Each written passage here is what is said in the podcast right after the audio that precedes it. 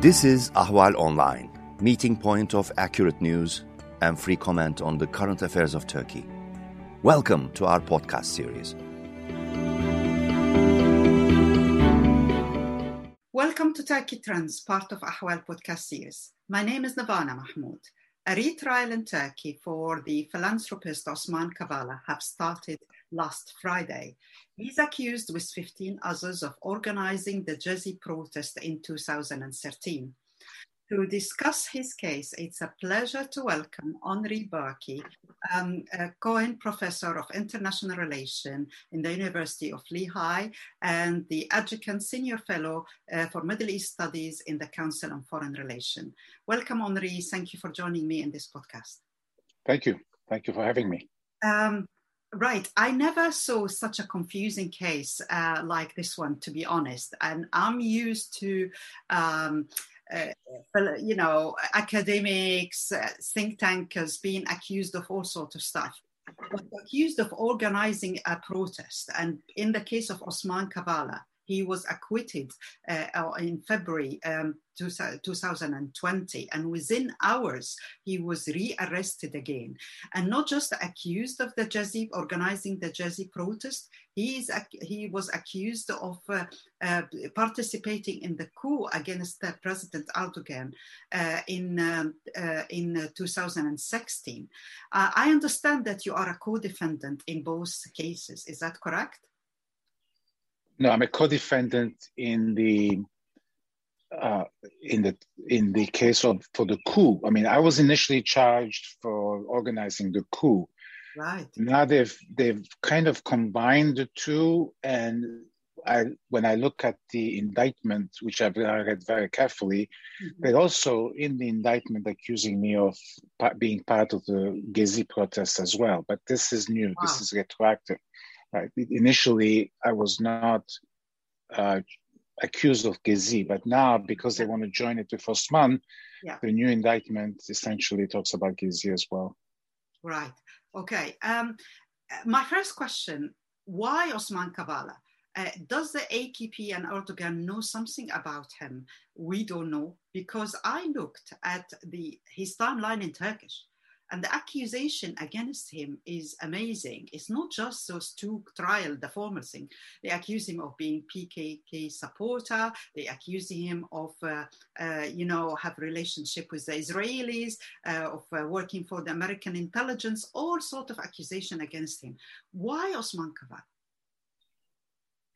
That's a very good question. I think uh, we really don't know the answer to that. It has something to do with Erdogan, Erdogan's personal dislike for Kavala. Erdogan is clearly intent on keeping Kavala in prison because there's no other way to explain what has happened to Osman uh, in this context. And why he sees um, Osman as a threat, we don't know. I mean, you have to understand one thing is that we sometimes don't take this very seriously, but conspiracies believes beliefs in conspir- conspiracies have always been quite prevalent in Turkey and especially with the Islamic circles that AKP comes from. And um, Necmettin Erbakan, who founded essentially the modern Islamic movement in Turkey, always used to spew out uh, these conspiracies. So you have conspiracies on the Islamic side, you have conspiracy on the extreme right, you have conspiracies on the extreme left. So conspiracies is very much part of the everyday discourse. And I think in this context, um, it is possible that Erdogan actually does believe in all these conspiracies that uh, that Osman was involved in Gezi or that he was uh, helping. And of course, I mean, it's it's interesting because the Erdogan that came to power in 2003 was actually quite receptive of non-governmental organizations. He collaborated with non-governmental organizations. He, put, he encouraged them, and certainly, um, I don't know if Anadolu Kültür Osman's organization was a lot was in place then, but it is he is exactly the kind of person that Erdogan would have encouraged in the first, shall we say, seven years of his of his presidency. Oh, sorry, leadership. Prime minister. He was prime minister. So, um, so it's very it's it's personal. I mean, something may have happened. Maybe he uh, uh, maybe he knows that Osman said something negative about him. I mean, remember last year I think something like thirty six thousand people were um, investigated. Not all of them were charged for criticizing the president. So this is a person. Erdogan is a person who's very very thin skinned. In fact, The Economist the other day was basically saying the same thing. I mean, if you're a tourist, you be, better be careful when you go to Turkey because you never know what you say can be used against you because Erdogan is very thin-skinned. So that's that's the only explanation, if you want, right. that I can come up with for Osman. Right. But uh, as a co-defendant for the coup trial, uh, um, listen, I am coming from the Middle East myself. I'm so used to see um, intellectual, academic scholars accused of all sorts of stuff. But this is the first time, I have to say, I saw a scholar like yourself being accused of plotting a coup. Um, I mean, uh, scholars can plot all sorts of stuff, but not a coup. You know, they can plot uh, intellectuality, reflection, but military stuff. Uh, this is a, a, new accusation and strike to me as quite outlandish. But I read your article in 2016 when you try to explain um, why uh, the Turkish government uh, of Erdogan accusing you of joining the coup, and it seems to be a case of being in the wrong place and the wrong time. Or um, can you elaborate more uh, about why you visited? You happened to be in Turkey uh, at the time of the coup, correct? Yes, actually, I was organizing a workshop on how the Middle East saw the newly signed JCPOA, the, the the the, the Obama and the Obama administration effort to come up with an agreement with Iran on on a nuclear deal, the same deal that now Biden is trying to rejoin. So I was at the time the head of the Middle East program at the Wilson Center, and we, my my predecessor, I had just uh, come in essentially, uh, and my predecessor had received money to do this work. So I decided, you know, uh, we had to finish the finish the, the job. So we I organized it, and then it occurred to me if I'm going to bring people from the Middle East, why bring everybody to Washington? Or uh, let's do it in the Middle East. Mm-hmm. And I, I figured Turkey because a I know Turkey very well. B I had also uh, many organizations I could collaborate with in Turkey. So I reached out to a friend of mine who's the head of a think tank in Turkey and said, Would you like to participate? And of course, they were delighted. And you know, this was open. This was not a secret. I mean, everybody knew about it. I had even talked to the number two at the Turkish embassy uh, in in Washington, and, and, telling at the time I knew the person then, um, and I told him what I was doing, and you know, he we, we talked about it, and and so I had Turkish scholars, um, all kinds of, from obviously not from Iran directly, but, um, and the idea was to talk about um, how the Middle East perceived uh, the, the nuclear deal with Iran. So I just, you know, and I organized it actually in an island an hour away from Istanbul, again with the idea that uh, if you do it in, in, in the heart of a major city like Istanbul, there are too many temptations. You know, you, some of your scholars may go away to meet somebody.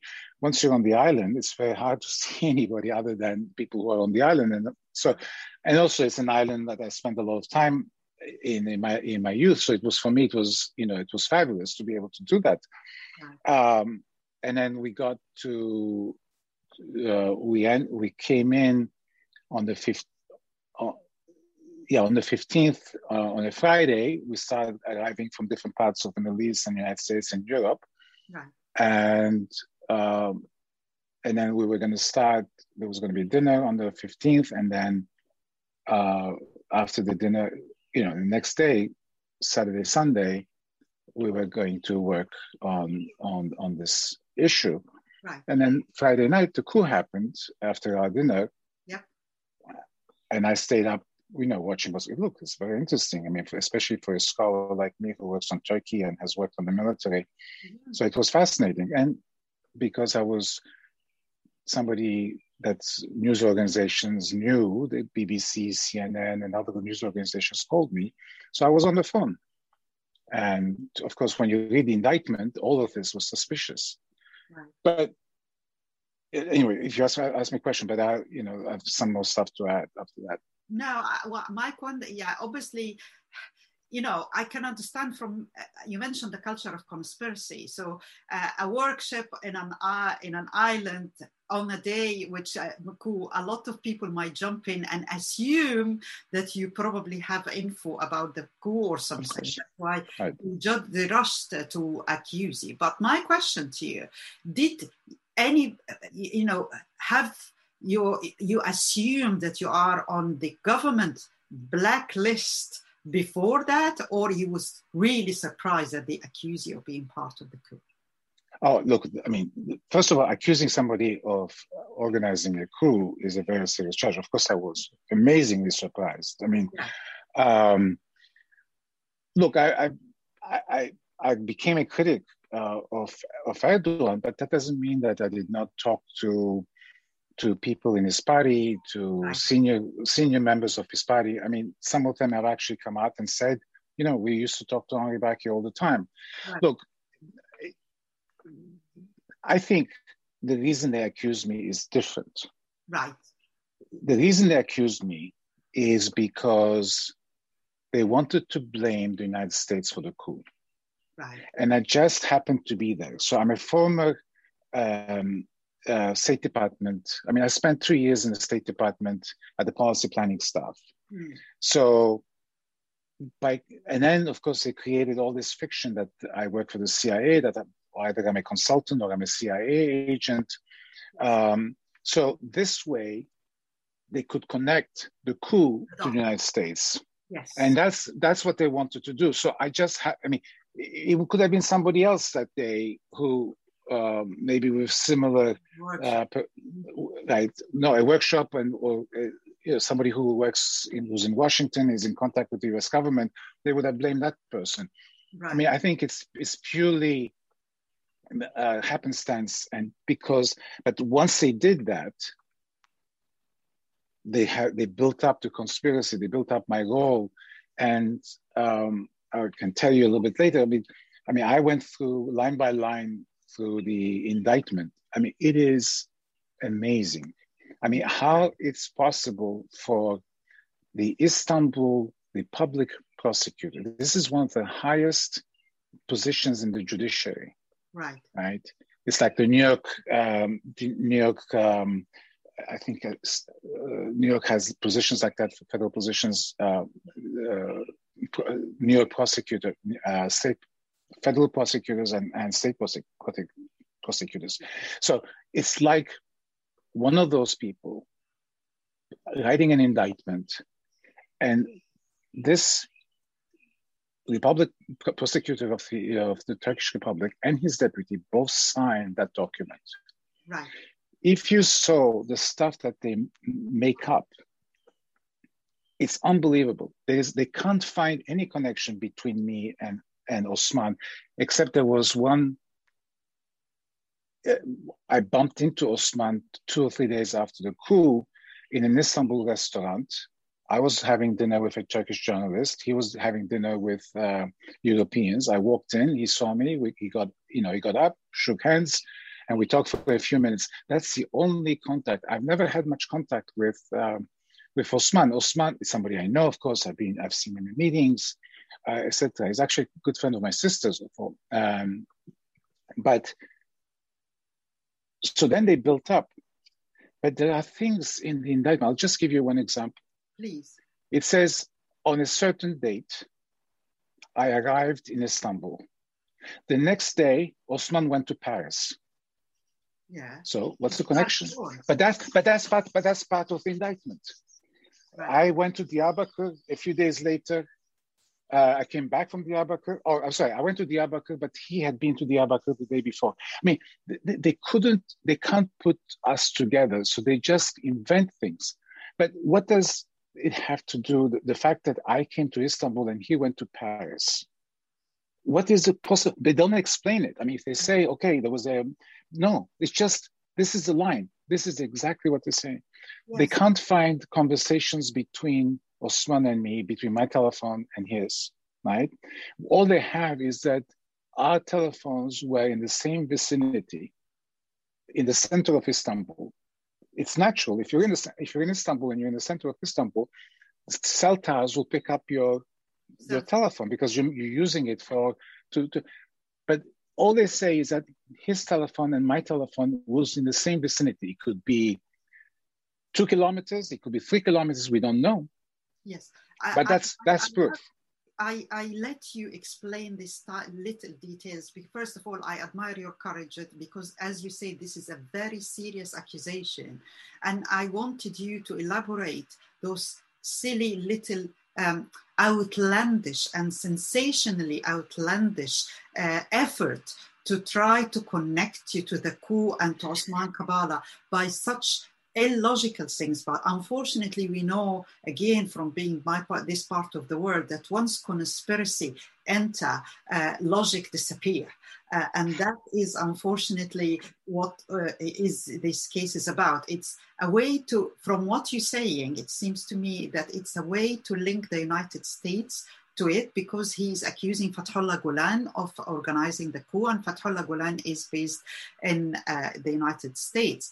So, but here is the conspiracy, here is another layer of the conspiracy start to resurface now. There is a guy which I found him a fascinating figure, uh, a mafiosa by uh, described as um, a mafiosa by uh, an article published today.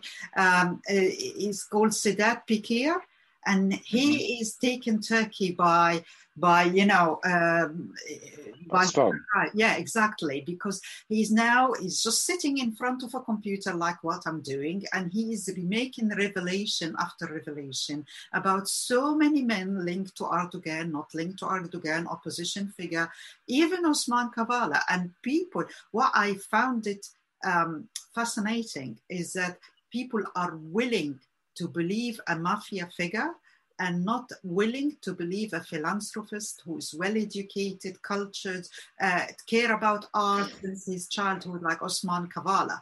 Uh, and people are looked on the Turkish timeline, translated several Turkish tweets, and he seems to take this guy words as if it's a word of God.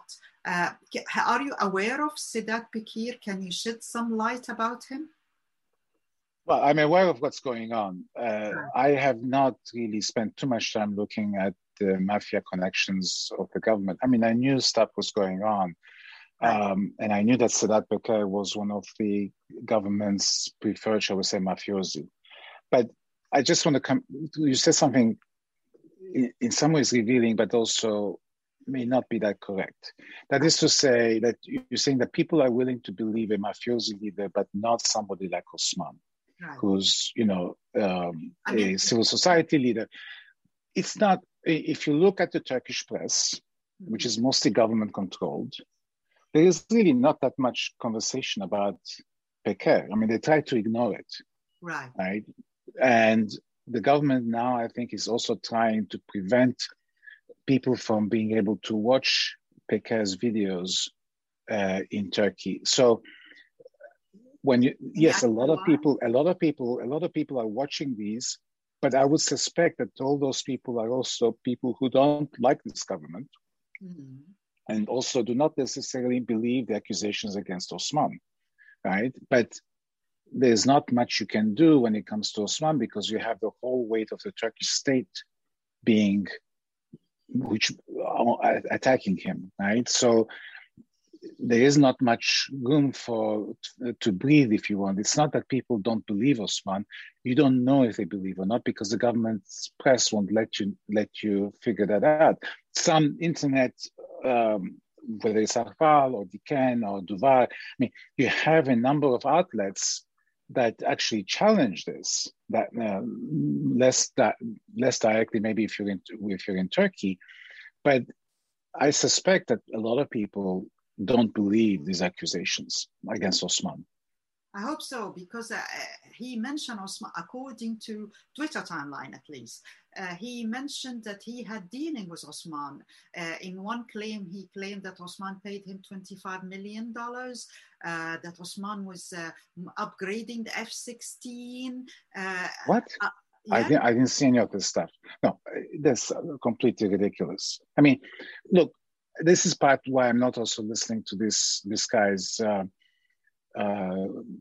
podcast, in part because look, he's a mafiosi leader who got involved in all kinds of very shady activities, maybe even killings, um, by his own admission, apparently he is. But he is, after all, a mafiosi leader, right? And I'm not going to listen to him and believe what he says. And I had not heard all the stuff he said about Osman. It's, you know, it's it's outrageous. It's, you know. Right. Okay. I understand then, and I only raise it just because it is following the Turkish timeline from what I saw.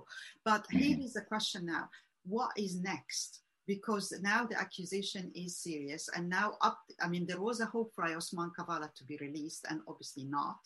Uh, and the, the, case is going on, and now they're linking the 2013 with the coup attempt in 2016. How do you see things are moving on in the future? Okay, so you, Osman was uh, found not guilty a couple of times, right. and every time they found another reason to keep him in jail. When he was found not guilty of the Gezi events, he was released and immediately rearrested. When he was rearrested, right, they decided to join him to my case because I initially I think I was alone in my, you know, I was the only defendant. And so that was a, that was a ruse by the government to keep him in jail. Right. right? What they've done now, if um, they've they've um, increased the number of defendants by adding seven others who are now abroad and not well. Some of them may be in Turkey, but like John uh, Can Dündar, very famous journalist. So they added them to this case as well. So they're expanding the the the purview, if you want, of the case. This is a way to complicate it, to create more discussion, bring in more lawyers, and you, this way you keep postponing the, the trial, meanwhile keeping Osman in jail. Now they're considering another expansion. They want to bring in 35 more people from another case to this, right? And uh, again, this is all a trick because look, the Turks are in that you know they, they are with respect to the Europeans, uh, and unfortunately Europeans have not been very pushy, but the European Court of Human Rights has many times said that Osman should be released. And according to Turkish law, because Turkey is part of the European Convention and has has agreed to, without question, following the uh, European Court of Human Rights um, edicts, they should have released him a long time ago, and they're not. So they're in violation of the European um, conventions on these issues, right? But by coming up with these uh, weird expansions, if you want, of the original case, they are finding ways to keep him in prison. That's all. I mean, and why in prison? I think we should ask Mr. Erdogan. This is all the orders are coming from Mr. Erdogan. Do you think an improvement? I mean, I guess you will agree with me that there is no chance of an improvement between the American uh, and the Turkish uh, in the American Turkish front relationship wise for the time being. But do you think a breakthrough can help your case and Osman Kavala case?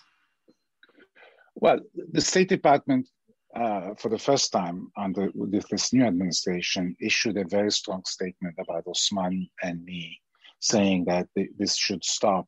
This is a ridiculous um, accusation.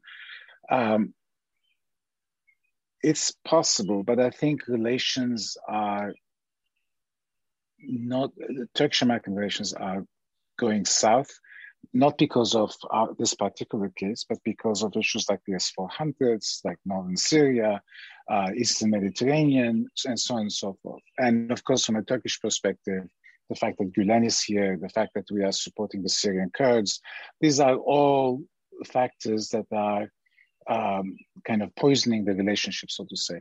Those are the issues that if you were to make progress on them, would reflect on the Osman case. But but Osman, you know, and let's face it, U.S. government is not going to any more than the Europeans have done, put Osman at the center of the relationship with uh, with Turkey, right? Right. Com- relationships between states are very complex. There are all kinds of other interests. I mean, yeah, Turkey is a NATO member. The United States works with with with, with Turkey on a daily basis.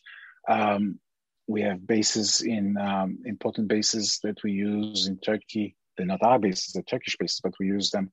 Um, so there are reasons to cooperate while you also disagree on issues. And the Turks know that we're not going to fall on our sword, and the Europeans haven't either, as, as I pointed out, for, for Osman. And so they're keeping him in jail. I, unfortunately, unless something changes in Europe, um, unless the Turkish economy collapses or the Turkish economy does very poorly and, and Erdogan is forced to ask for international help, whether it's the IMF or there may be under the table, they can, you know, the Europeans and the Americans can say, look, enough is enough, let this permit out. Um, and kind of, it would not be something that would be discussed openly. It would be kind of a understanding, a message that would be sent. Uh, but the Turks have to be really in dire straits for that, and they're not. They might be because the Turkish economy is, is in is in is in poor shape at the moment, and and the expectation is it's going to get a lot worse by the end of the year. But uh, we'll see. Uh, Henry, uh, Henri Barkey, thank you so much for joining me today. Thank you. I will finish with one uh, remark from an Egyptian friend who wrote, who read your article in 2016, and he said, "Tell the Turks that if a scholar plotted a coup, he will not stay in the country while the coup is ongoing." I mean, it's it's so absurd. I mean, you know that the whole. The, I mean, as as I said, if you read the accusation, the stuff that they make up is that Soros came to Turkey and had dinner with a Turkish businessman and Osman. That's proof that they were planning the coup. Uh, you know, and oh, I want to tell you one more thing, which is actually quite fun. Please. Very often, they say, well, we can't find direct phone conversations between Osman and Ali. Or I went to Adana at one point and I and they couldn't find an hotel um, receipt from you. I didn't stay in an hotel, so they were wondering where I'm. It's all in the indictment. Wow. So they, what they're saying is, well, if we couldn't find out what he was doing, it's because as an intelligence agent, he knows how to hide his tracks, and therefore, if they can't find something about me, that means I'm guilty because I'm hiding my tracks. I mean, all they had to do is, you know, I was staying at the American consulate in Adana because the consul gen- general in Adana is a very good friend of mine, and I stayed with her. And uh, but they couldn't find a hotel receipt for me in Adana. Therefore, I must be doing something very sinister. That's what they say. As I said earlier, when conspiracy creep into the mind, logic disappear. Uh, and right. on that note, thank you so much, Henri, and thank you for joining me. And thanks for listening to Turkey Trend um, uh, for Ahval podcast.